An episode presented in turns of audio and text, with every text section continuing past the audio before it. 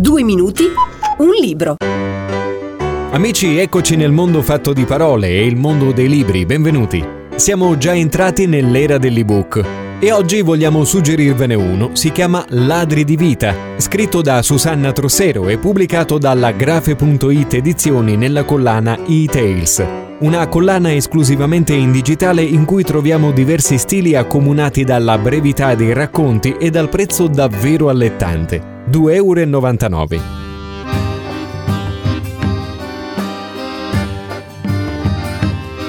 Questa storia, Ladri di vita, è nata da una sensazione che l'autrice ha provato nel rivedere una fotografia di un villaggio di pescatori che lei stessa ha più volte visitato da bambina. Dice, riflettendo su quella che era al tempo la vita di quel luogo, ho avvertito un vago senso di claustrofobia e la fantasia ha fatto il resto, dando vita al bisogno di fuga dei protagonisti. In questo racconto vi si incontra un universo maschile poco edificante, ma anche quello femminile non ne viene fuori al meglio.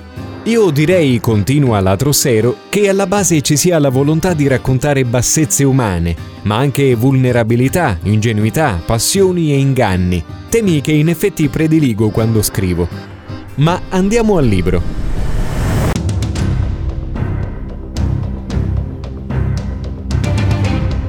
Ci sono vite che osserviamo con ammirazione, altre con dispiacere, altre ancora ci lasciano indifferenti. Ma sono pur sempre vite d'altri, un susseguirsi di avvenimenti, pensieri o azioni che non ci appartengono e che rimangono celati oltre finestre anonime o dietro gli sguardi dei passanti. Marina però non si accontenta di ammirare, dispiacersi o lasciarsi sfiorare.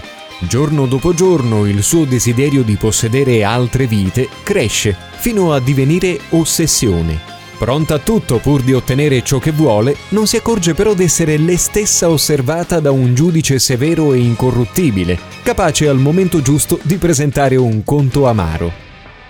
Ladri di vita di Susanna Trossero, grafe.it edizioni.